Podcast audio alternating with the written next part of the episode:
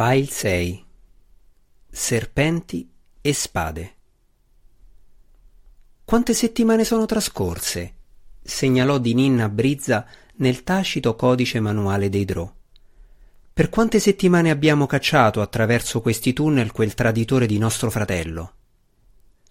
L'espressione di Dinin rivelava sarcasmo mentre esprimeva a gesti i propri pensieri.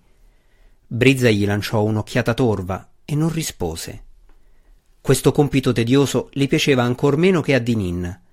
Lei era una somma sacerdotessa di Lolt e un tempo era la figlia maggiore a cui veniva accordato un elevato posto d'onore all'interno della struttura familiare. Mai prima d'ora Brizza era stata mandata a effettuare una simile caccia. Ma ora, per qualche inspiegabile ragione, Sinafai Unet si era aggregata alla famiglia, relegando Brizza in una posizione meno importante. Cinque? continuò Dinin mentre la sua rabbia cresceva a ogni movimento guizzante delle dita sottili. Sei? Quanto tempo è passato, sorella? insistette Dinin. Da quanto tempo Sinaf Shinaye siede di fianco a matrona Malis? Brizza staccò dalla cintura la frusta dalle teste di serpente e si volse furiosa verso il fratello. Dinin si rese conto di essersi spinto troppo oltre con le sue frecciatine sarcastiche, trasse la spada in un gesto di difesa e cercò di ritrarsi, abbassando il capo. Il colpo di Brizza giunse più rapidamente, sconfiggendo con facilità l'infelice tentativo di parata di Dinin e tre delle sei teste morsero in pieno petto e la spalla del primogenito maschio d'Urden. Un freddo dolore si diffuse nel corpo di Dinin, provocandogli soltanto un forte intorpidimento. Lui lasciò cadere la mano con cui teneva la spada e iniziò a barcollare. La mano possente di Brizza scattò in avanti e lo afferrò per la gola mentre lui perdeva i sensi, sollevandolo da terra con facilità. Poi guardando gli altri cinque membri della spedizione di caccia che la circondavano per assicurarsi che nessuno si stesse muovendo a favore di Dinin, Brizza scaraventò rudemente il suo stordito fratello contro la parete di pietra. La somma sacerdotessa si protese pesantemente su Dinin, tenendogli una mano stretta contro la gola. Un maschio saggio avrebbe misurato i propri gesti con maggiore cautela, ringhiò forte Brizza, benché a lei e agli altri fosse stato esplicitamente ordinato da matrona Malis di comunicare unicamente nel codice silenzioso una volta oltrepassati i confini di Menzo Berranzan. Dinin impiegò molto tempo per valutare appieno la situazione critica in cui si trovava. Mentre il torpore si dissipava, il Drò si rese conto di non poter respirare e benché la sua mano continuasse a tenere la spada, Brizza era più pesante di lui di una decina di chili e gliel'aveva bloccata contro il fianco. Fatto ancora più penoso, la mano libera della sorella teneva pronta in alto la temuta frusta di serpenti. Diversamente dalle normali fruste, quel perfido strumento aveva bisogno di poco spazio per far scattare i suoi morsi. Le teste di serpente animate potevano avvolgersi e colpire a distanza ravvicinata semplicemente come un'estensione della volontà di chi maneggiava la frusta. Matrona Malis non mi farebbe domande riguardo alla tua morte, sussurrò aspramente Brizza. I figli maschi hanno sempre rappresentato un problema per lei. Dinin guardò al di là della sua grande e goffa aguzzina, verso i soldati semplici della pattuglia. Testimoni? rise Brizza indovinando i suoi pensieri. Credi veramente che parleranno contro una somma sacerdotessa in favore di un semplice maschio? Brizza socchiuse gli occhi e spostò il volto direttamente al di sopra di quello di Dinin. Un semplice cadavere maschio, ridacchiò nuovamente e liberò Dinin con aria accigliata. Lui cadde in ginocchio, lottando per riacquistare il normale ritmo respiratorio. Venite, segnalò Brizza nel codice silenzioso al resto della pattuglia. Sento che il mio fratello più giovane non si trova in quest'area. Torneremo in città a fare rifornimento. Dininno osservò la schiena della sorella mentre quest'ultima effettuava i preparativi per la partenza. Lui non desiderava niente di più che infilarle la spada tra le scapole. Tuttavia, Dinin era troppo furbo per effettuare una simile mossa. Brizza era una somma sacerdotessa della regina Ragno da più di tre secoli e ora aveva il favore di Lolt, anche se matrona Malisse e il resto di casa d'Orden non l'avevano. Anche se la perfida dea non avesse vegliato su di lei, Brizza era comunque un nemico formidabile, abile negli incantesimi e con quella frusta crudele sempre pronta al suo fianco. Sorella mia, le gridò Dinin mentre lei stava allontanandosi. Brizza si volse di scatto, sorpresa che lui osasse parlarle a voce alta. Accetta le mie scuse, disse Dinin. Fece cenno agli altri soldati di continuare a muoversi, poi riprese a usare il codice manuale, in modo che i comuni cittadini non venissero a conoscenza del resto della sua conversazione con Brizza. Non mi risulta gradito l'ingresso in famiglia di Sinafaido Urden, spiegò Dinin. Le labbra di Brizza si incresparono in uno dei suoi sorrisi tipicamente ambigui. Dinin non poté capire per certo se lei stesse rivelandosi d'accordo con lui o se lo stesse prendendo in giro. Ti ritieni abbastanza saggio da mettere in discussione le decisioni di matrona Melis? chiese lei con le dita. No, replicò Dinin con enfatici segni. Matrona Malis fa quel che deve fare, e sempre per il bene di casa d'Orden. Ma io non mi fido della rifugiata Unet. Sinafai ha osservato la sua casa fatta a pezzi dal giudizio del consiglio dominante. Tutti i figli che le stavano molto a cuore sono stati assassinati e lo stesso vale per la maggior parte dei suoi comuni cittadini. Può forse essere veramente fedele a casa d'Urden dopo una tale perdita? Sciocco maschio, gli segnalò Brizza in risposta. Le sacerdotesse capiscono che la fedeltà è dovuta soltanto all'Olt. La casa di Sinafai non esiste più. Ora lei è Shinaine d'Urden e per ordine della regina Ragno accetterà pienamente tutte le responsabilità che accompagnano questo nome. Non mi fido di lei, ribadì Dinin, né mi piace vedere le mie sorelle, le vere d'Urden, costrette a farle spazio e a ritrovarsi in posizione di inferiorità all'interno della gerarchia. Shinaine avrebbe dovuto occupare un posto meno importante rispetto a Maya, oppure venire annoverata tra i comuni cittadini. Brizza gli ringhiò contro, anche se era pienamente d'accordo. Il rango di Shinaine all'interno della famiglia non è affar tuo. Casa d'Orden è più forte per l'aggiunta di un'altra somma sacerdotessa. Questo è tutto ciò di cui un maschio deve preoccuparsi. Dinin annui in segno d'accettazione della sua logica e rimise saggiamente nel fodero la spada prima di iniziare ad alzarsi, dato che si trovava ancora in ginocchio. A sua volta Brizza si rimise alla cintura la frusta di serpenti, ma continuò a osservare il pericoloso fratello con la coda dell'occhio. Ora Dinin sarebbe stato più attento nei paraggi di Brizza, sapeva che la sua sopravvivenza dipendeva dall'abilità di camminare accanto alla sorella, perché Malis avrebbe continuato a mandar fuori Brizza insieme a lui in quelle pattuglie di caccia. Brizza era la più forte delle figlie d'Urden, con la maggiore possibilità di trovare e catturare Drist. Edinin, essendo stato capo pattuglia della città per più di un decennio, aveva più dimestichezza di chiunque altro nella casa con i tunnel esterni a Menzo Berranzan. Dinin scrollò le spalle alla propria maledetta sfortuna e seguì nuovamente sua sorella lungo i tunnel che conducevano alla città. Un breve riposo, non più di un giorno, e si sarebbero messi di nuovo in marcia, ancora in cerca di preda, all'inseguimento del loro inafferrabile e pericoloso fratello, che veramente Dinin non aveva alcun desiderio di ritrovare. La testa di Gwenvivar si volse di scatto e la grande pantera rimase perfettamente immobile con una zampa sollevata e pronta a muoversi. L'hai sentito anche tu? sussurrò Drist stringendosi al fianco della pantera. Vieni, amica mia, vediamo quale nuovo nemico è entrato nel nostro territorio.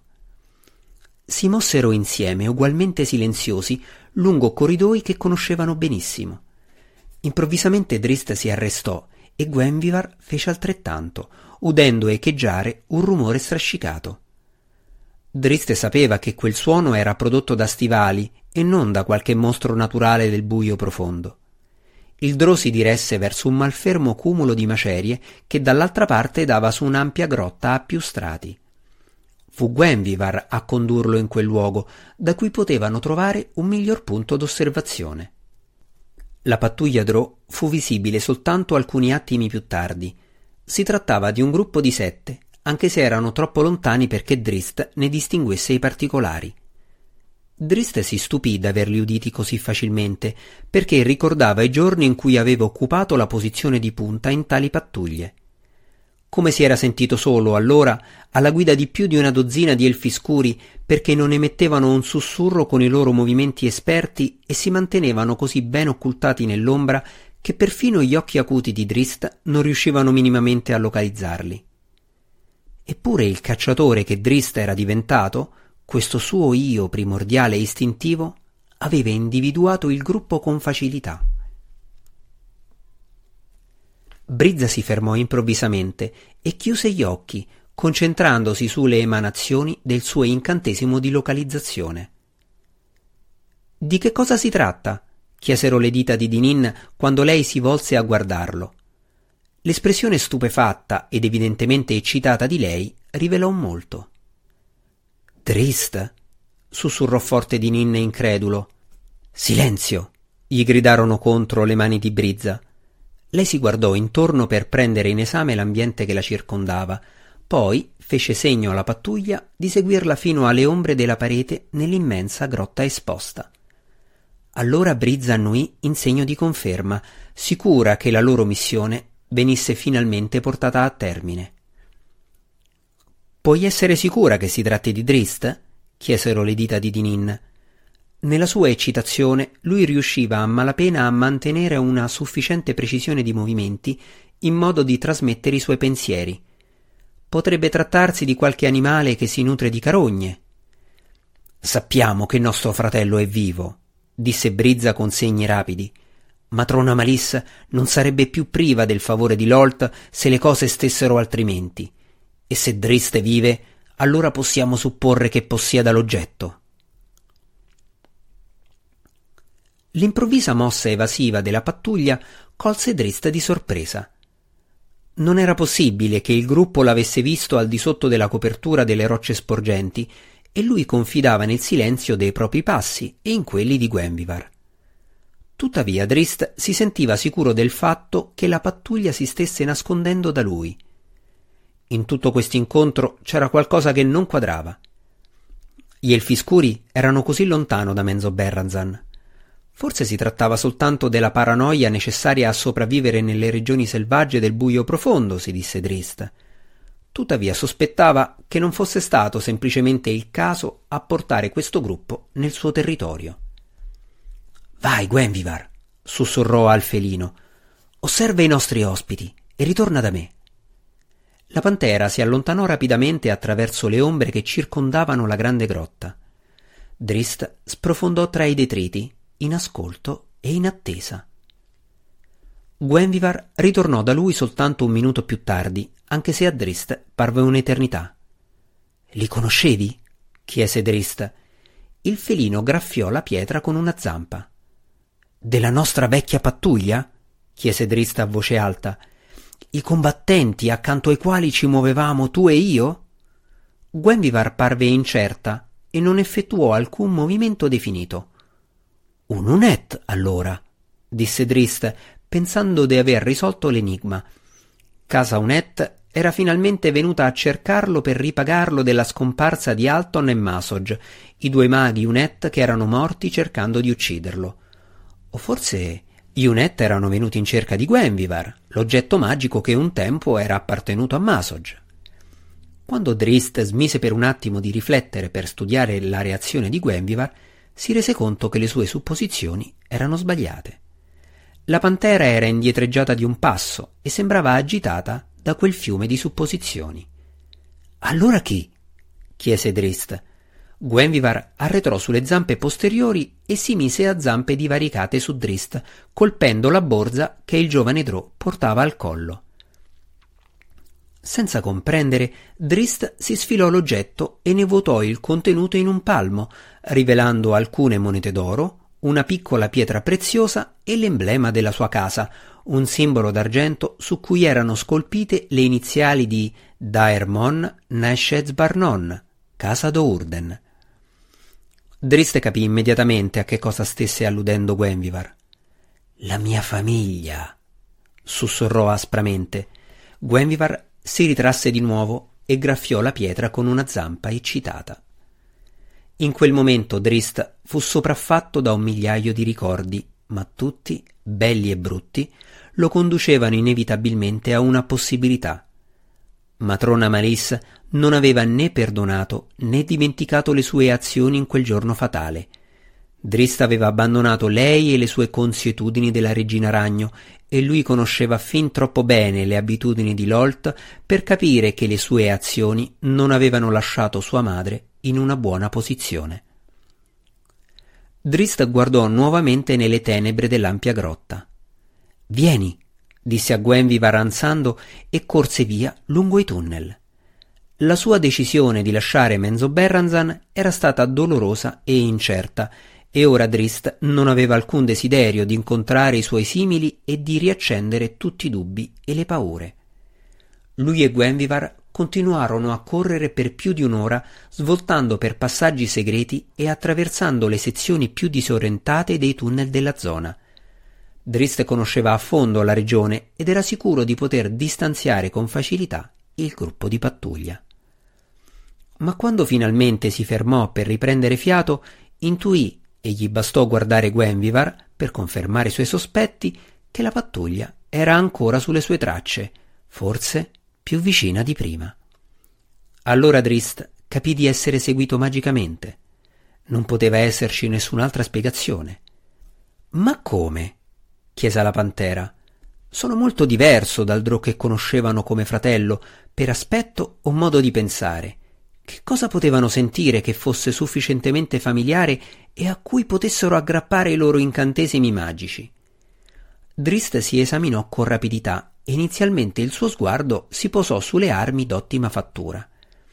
Le scimitarre erano meravigliose, ma lo stesso valeva per la maggior parte delle armi Drow a Menzo Berranzan, e queste lame particolari non erano neppure state realizzate in casa d'Urden e non avevano una forma particolarmente prediletta dalla famiglia di Drist. Allora si chiese se si trattasse del suo mantello. Il Pivafi era il segnale di una casa, recava la sequenza dei punti e i disegni che caratterizzavano una sola famiglia. Ma il Pivafi di Drist era ridotto in brandelli e strappato fino a risultare irriconoscibile, e gli riusciva arduo credere che in un incantesimo di localizzazione l'avrebbe riconosciuto come appartenente a casa d'Urden. Appartenente a casa d'Urden, sussurrò intensamente Drist. Guardò Gwenvivar e annuì all'improvviso. Aveva la sua risposta. Si tolse di nuovo la borsa che recava intorno al collo e ne estrasse il simbolo, l'emblema di Daermon Nashed Barnon. Creato con un incantesimo, possedeva una sua magia, un dueomer particolare di quella singola casa. Soltanto un nobile di casa d'Urden ne avrebbe portato uno. Driste pensò per un attimo poi introdusse di nuovo il simbolo nella borsa e la fece scivolare sopra la testa di Gwenvivar. Per l'inseguito è venuto il momento di trasformarsi nell'inseguitore, disse compiaciuto al grande felino. Sa di essere seguito, comunicarono rapidamente le mani di Dinin a Brizza. Brizza non comprovò l'affermazione con una risposta. Naturalmente Drist era a conoscenza dell'inseguimento era evidente che stava cercando di sottrarsi a loro. Brizza si mantenne calma. L'emblema della casa di Drist brillava come un evidente faro direzionale nei suoi pensieri magicamente intensificati. Brizza si fermò, tuttavia, quando il gruppo giunse a una biforcazione nel corridoio. Il segnale proveniva da oltre il bivio, ma non in modo definitivo da un lato in particolare. Sinistra indicò Brizza a tre dei soldati semplici, poi destra agli altri due. Trattenne il fratello, segnalando che lei e Dinin avrebbero conservato la loro posizione alla biforcazione per fungere da riserva a entrambi i gruppi. In alto, al di sopra della pattuglia che si divideva, incombendo nelle ombre del soffitto ricoperto di stalattiti, Drist sorrideva per la propria astuzia. La pattuglia poteva forse riuscire a star dietro a lui, ma non sarebbe assolutamente stata in grado di rimanere alle costole di Gwenvivar. Il piano era stato eseguito e completato alla perfezione, perché Drist aveva voluto soltanto condurre avanti la pattuglia finché non si fosse trovata lontano dal suo territorio e stanca per la ricerca infruttuosa. Ma mentre Drist fluttuava lassù e guardava dall'alto il fratello e la sorella maggiore, si ritrovò a desiderare intensamente qualcosa di più. Passarono ancora alcuni momenti e Drist fu certo che i soldati inviati si trovassero a una notevole distanza. Estrasse le scimitarre pensando che dopo tutto un incontro con i suoi fratelli non poteva rivelarsi poi così negativo. Si allontana ulteriormente, disse Brizza a Dinin parlando, poiché non temeva il suono della propria voce, dato che si sentiva sicura della posizione lontana del fratello traditore. A grande velocità, Drist è sempre stato abile nel buio profondo, rispose Dinin annuendo. Si rivelerà una preda difficile da raggiungere. Brizza rise di sottecchi. Si stancherà molto prima della scadenza dei miei incantesimi. Lo troveremo esausto in un buco scuro. Ma la sfrontatezza di Brizza si trasformò in vuota costernazione un secondo più tardi, quando una forma scura si lasciò cadere proprio tra lei e Dinin. Anche Dinin riuscì a malapena a rendersi conto di quanto fosse sconvolgente quello che era successo. Vide Drist soltanto per una frazione di secondo, poi i suoi occhi si annebbiarono seguendo l'arco discendente e impetuoso dell'impugnatura di una scimitarra. Dinin cadde come un sasso e si trovò la pietra liscia del pavimento premuta contro la guancia, una sensazione di cui non si rese conto. Mentre una mano si occupava del fratello, l'altra mano di Drist fece scattare la punta di una scimitarra alla gola di Brizza, con l'intenzione di costringerla ad arrendersi. Tuttavia Brizza non fu sorpresa quanto di Nin, dato che teneva sempre una mano vicina alla frusta. Danzò all'indietro, sottraendosi all'attacco di Drist, e sei teste di serpenti guizzarono per aria, attorcigliate alla ricerca di un'apertura. Drist si volse per affrontarla in pieno, agitando le scimitarre secondo schemi per tenere a bada le vipere pronte a colpirlo. Ricordò il morso di quelle terribili fruste, come ogni maschio drò era stato istruito molte volte con quelle durante la sua fanciullezza. Fratello Drist, disse Brizza a voce alta, nella speranza che la pattuglia la sentisse e comprendesse che la stava richiamando al suo fianco. Abbassa le armi. Le cose non devono necessariamente andare in questo modo. Il suono di parole familiari, di parole drò, sopraffece Drist. Era piacevole sentirle di nuovo, ricordare che lui era più di un cacciatore che perseguiva un unico scopo, che la sua vita non era semplice sopravvivenza. Abbassa le armi, ripeté Brizza più esplicitamente. Pe- perché siete qui? Balbettò Drist rivolto a lei. Per te, naturalmente, fratello mio, rispose Brizza troppo gentilmente.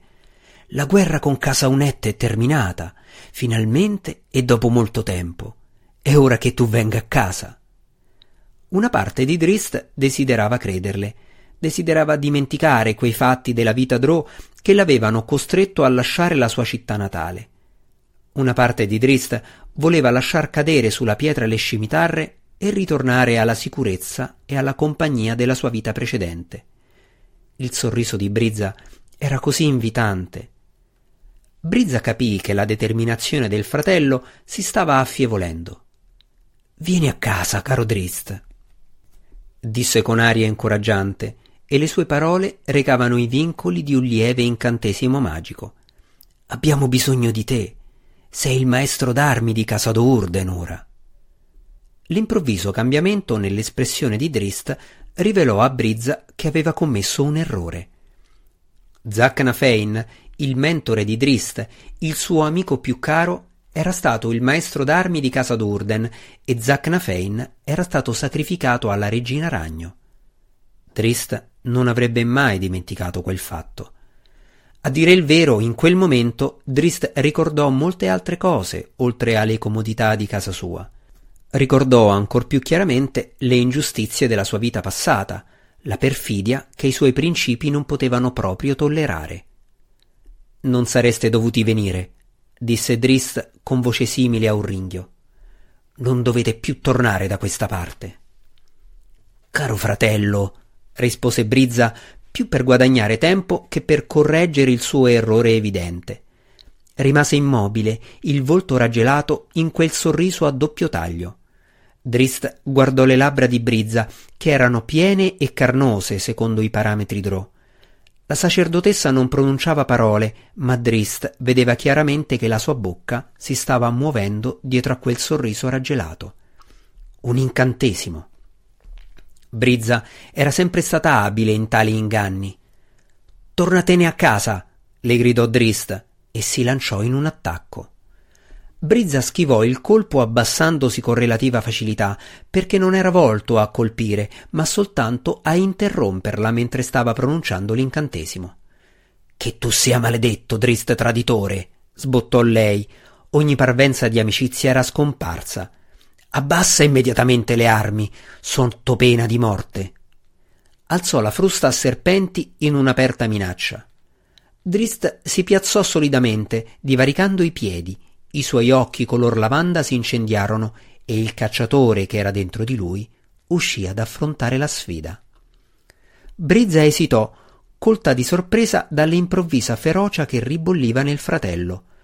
Quello in piedi davanti a lei non era un normale guerriero Drò. Lei lo capì al di là di ogni dubbio. Drista era diventato qualcosa di più, qualcosa di più formidabile. Ma Brizza era una somma sacerdotessa di Lolt, vicina alla sommità della gerarchia Drò. Non si sarebbe fatta spaventare e allontanare da un semplice maschio. Arrenditi, pretese lei. Drist non riuscì neppure a decifrare le parole della sorella, perché il cacciatore che stava affrontando Brizza non era più Drist Dourden. Il selvaggio guerriero primitivo evocato dai ricordi di Zacnafein morto era impenetrabile da parole e bugie. Il braccio di Brizza scattò e le sei teste di vipera della frusta turbinarono, contorcendosi e intrecciandosi secondo volontà propria per trovare le migliori angolazioni da cui attaccare. Le scimitarre del cacciatore reagirono in un vortice indistinguibile. Brizza non riuscì neppure minimamente a seguirne i movimenti rapidi come un lampo, e quando la sua strategia d'attacco fu terminata, lei capì soltanto che nessuna delle teste di serpente aveva trovato il bersaglio, ma che soltanto cinque delle teste restavano attaccate alla frusta. Ora Brizza era infuriata quasi alla pari del suo avversario e si lanciò alla carica, flagellando all'impazzata con la sua arma ormai danneggiata. Serpenti, scimitarre e sottili membra drò si intrecciavano in un balletto mortale. Una testa morse il cacciatore sulla gamba e un'esplosione di freddo dolore iniziò a scorrergli nelle vene. Una scimitarra sconfisse un altro infido attacco, spaccando una testa nel mezzo direttamente tra i denti. Un'altra testa morse il cacciatore e un'altra testa ancora venne a cadere liberamente sulla pietra. Gli avversari si separarono, valutandosi reciprocamente, Dopo i primi furiosi minuti, Brizza aveva il fiato corto, ma il petto del cacciatore si muoveva con ritmica facilità. Brizza non era stata colpita, ma Drist aveva preso due morsi. Tuttavia il cacciatore aveva imparato da molto tempo prima a ignorare il dolore. Era in piedi, pronto a continuare, e Brizza, la cui frusta ora vantava soltanto tre teste, avanzò caparbiamente verso di lui. Esitò per una frazione di secondo quando notò Dinin ancora in posizione prona sul pavimento, ma apparentemente sul punto di riprendere i sensi. Suo fratello forse poteva alzarsi per aiutarla? Dinin si contorse e cercò di sollevarsi, ma le sue gambe erano troppo deboli. Che tu sia maledetto! ringhiò Brizza dirigendo il suo veleno verso Dinin o Drist. Non aveva importanza. Facendo appello alla forza della sua divinità regina ragno, la somma sacerdotessa di Lolt lanciò una sferzata con tutta la sua forza. Tre teste di serpente caddero a terra dopo un'unica parata da parte delle lame del cacciatore. Che tu sia maledetto! gridò nuovamente Brizza, questa volta esplicitamente a Drist. afferrò la mazza che regava alla cintura e vibrò un colpo terribile portando il braccio sopra la spalla e dirigendolo alla testa dell'insolente fratello. Scimitarre incrociate colsero il colpo maldestro molto prima che trovasse il bersaglio e il piede del cacciatore si sollevò e calciò una volta, due volte e poi una terza sul viso di Brizza prima di tornare a terra. Brizza vacillò all'indietro con il sangue negli occhi e altro sangue che le scorreva liberamente dal naso. Individuò le linee della forma del fratello al di là del calore evanescente del proprio sangue e lanciò un disperato ampio colpo a uncino. Il cacciatore pose una scimitarra a parare la mazza, volgendone la lama in modo che la mano di Brizza corresse lungo il suo filo crudele, nonostante la mazza avesse mancato nettamente il proprio obiettivo. Brizza urlò per la terribile sofferenza e lasciò cadere l'arma. La mazza cadde sul pavimento accanto a due delle sue dita. A quel punto Dinin si era alzato, era dietro a Drist, con la spada in mano. Usando tutta la propria disciplina, Brizza mantenne gli occhi fissi su Drist, trattenendo l'attenzione di lui. Se avesse potuto distrarlo abbastanza a lungo. Il cacciatore intuì il pericolo e si volse di scatto verso Dinin. Tutto ciò che Dinin vide negli occhi color lavanda del fratello fu la propria morte. Lanciò la spada a terra e incrociò le braccia sul petto in segno di resa. Il cacciatore diede un ordine ringhioso, a malapena intellegibile, ma Dinin ne capì perfettamente il significato e corse via quanto più rapidamente poterono portarlo le sue gambe. Brizza iniziò a volgersi con l'intenzione di seguire Dinin, ma una lama di scimitarra la bloccò, fissandosi sotto al mento di lei e costringendo la sua testa a portarsi talmente all'indietro che tutto ciò che lei riuscì a vedere fu la pietra scura del soffitto. Il dolore bruciò nelle membra del cacciatore, dolore inflitto dalla Drò e dalla sua malvagia frusta. Il cacciatore voleva porre fine al dolore e alla minaccia. Questo era il suo regno. Brizza pronunciò un'ultima preghiera all'Olt mentre sentiva il taglio della lama affilata come un rasoio. Ma poi, dopo l'arrivo di un istantaneo turbine nero, fu libera. Abbassò lo sguardo e vide Drist bloccato a terra da un'enorme pantera. Senza perdere tempo, Brizza scappò lungo il tunnel inseguendo Dinin. Il cacciatore si divincolò da Gwenvivar e balzò in piedi. Gwenvivar! esclamò spingendo da parte la pantera. Prendila! Uccidi! La risposta di Gwenvivar fu quella di mettersi a sedere e di effettuare un ampio prolungato sbadiglio. Con un movimento pigro, la pantera portò una zampa sotto al laccio della borsa che portava intorno al collo e la ruppe facendola cadere a terra. Il cacciatore bruciava di rabbia. Che cosa stai facendo? gridò raccogliendo di scatto la borsa. Gwenvivar si era forse messa contro di lui? Drist retrocesse di un passo, alzando esitante le scimitarre tra sé e la pantera. Gwenvivar non si scompose, limitandosi a restare lì seduta a fissare Drist. Un attimo dopo, lo scatto di una balestra rivelò a Drist l'assoluta assurdità dei suoi pensieri. La freccia l'avrebbe indubbiamente colpito se Gwenvivar non fosse balzata a intercettarne la traiettoria. Il veleno Drò non aveva alcun effetto su un felino magico. Tre combattenti Drò apparvero da una parte della biforcazione, altri due dall'altra. A quel punto Drist abbandonò ogni pensiero di vendetta su Brizza e seguì Gwenvivar in piena fuga lungo i corridoi serpeggianti. Senza la guida della somma sacerdotessa e della sua magia, i soldati semplici non tentarono neppure di seguirli. Molto tempo più tardi, Drist e Gwenvivar svoltarono in un corridoio laterale e arrestarono la propria fuga, ascoltando se si udisse qualche rumore di inseguimento. Vieni, ordinò Drist e partì lentamente, sicuro che la minaccia di Dinin e di Brizza fosse stata respinta con successo. Ancora una volta Gwenvivar si mise a sedere. Drist guardò con curiosità la pantera. Ti ho detto di venire, ringhiò. Gwenvivar lo guardò fisso, con uno sguardo che colmò di rimorso il drò traditore. Poi il felino si alzò e avanzò lentamente verso il padrone. Drist annuì in segno di assenso, pensando che Gwenvivar avesse intenzione di ubbidirgli. Si volse e si rimise in cammino, ma la pantera gli girò intorno, fermando la sua avanzata. Gwenvivar continuò a camminare in circolo e lentamente iniziò a comparire la nebbiolina significativa. Che cosa stai facendo? chiese Drist. Gwenvivar non rallentò. Non ti ho congedato, gridò Drist mentre la forma corporea della pantera si dissolveva. Drist vorticò intorno freneticamente, cercando di afferrare qualcosa. Non ti ho congedato! urlò nuovamente Drist impotente. Gwenvivar era scomparsa. Il cammino di ritorno alla grotta riparata di Drist fu lungo. Quell'ultima immagine di Gwenvivar seguì ogni suo passo. Sentiva lo sguardo degli occhi grandi e tondi del felino penetrargli nella schiena. Gwenvivar l'aveva giudicato, se ne rendeva conto al di là di ogni dubbio. Nella sua rabbia cieca, Drist aveva quasi ucciso sua sorella. Sicuramente avrebbe assassinato Brizza se Gwenvivar non fosse balzata su di lui. Alla fine Drist entrò a Carponi e si portò al cantuccio di pietra che costituiva la sua camera da letto. Le sue riflessioni strisciarono all'interno insieme a lui.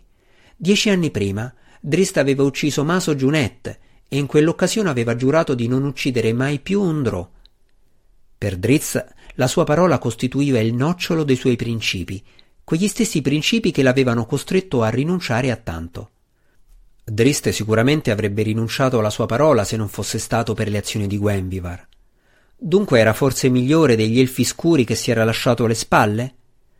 Drist aveva chiaramente vinto lo scontro con i suoi fratelli ed era sicuro di poter continuare a nascondersi da Brizza e da tutti gli altri nemici che matrona Malisse poteva mandare contro di lui. Ma mentre era solo in quella piccola spelonca, si rese conto di qualcosa che l'afflisse enormemente. Non poteva nascondersi da se stesso.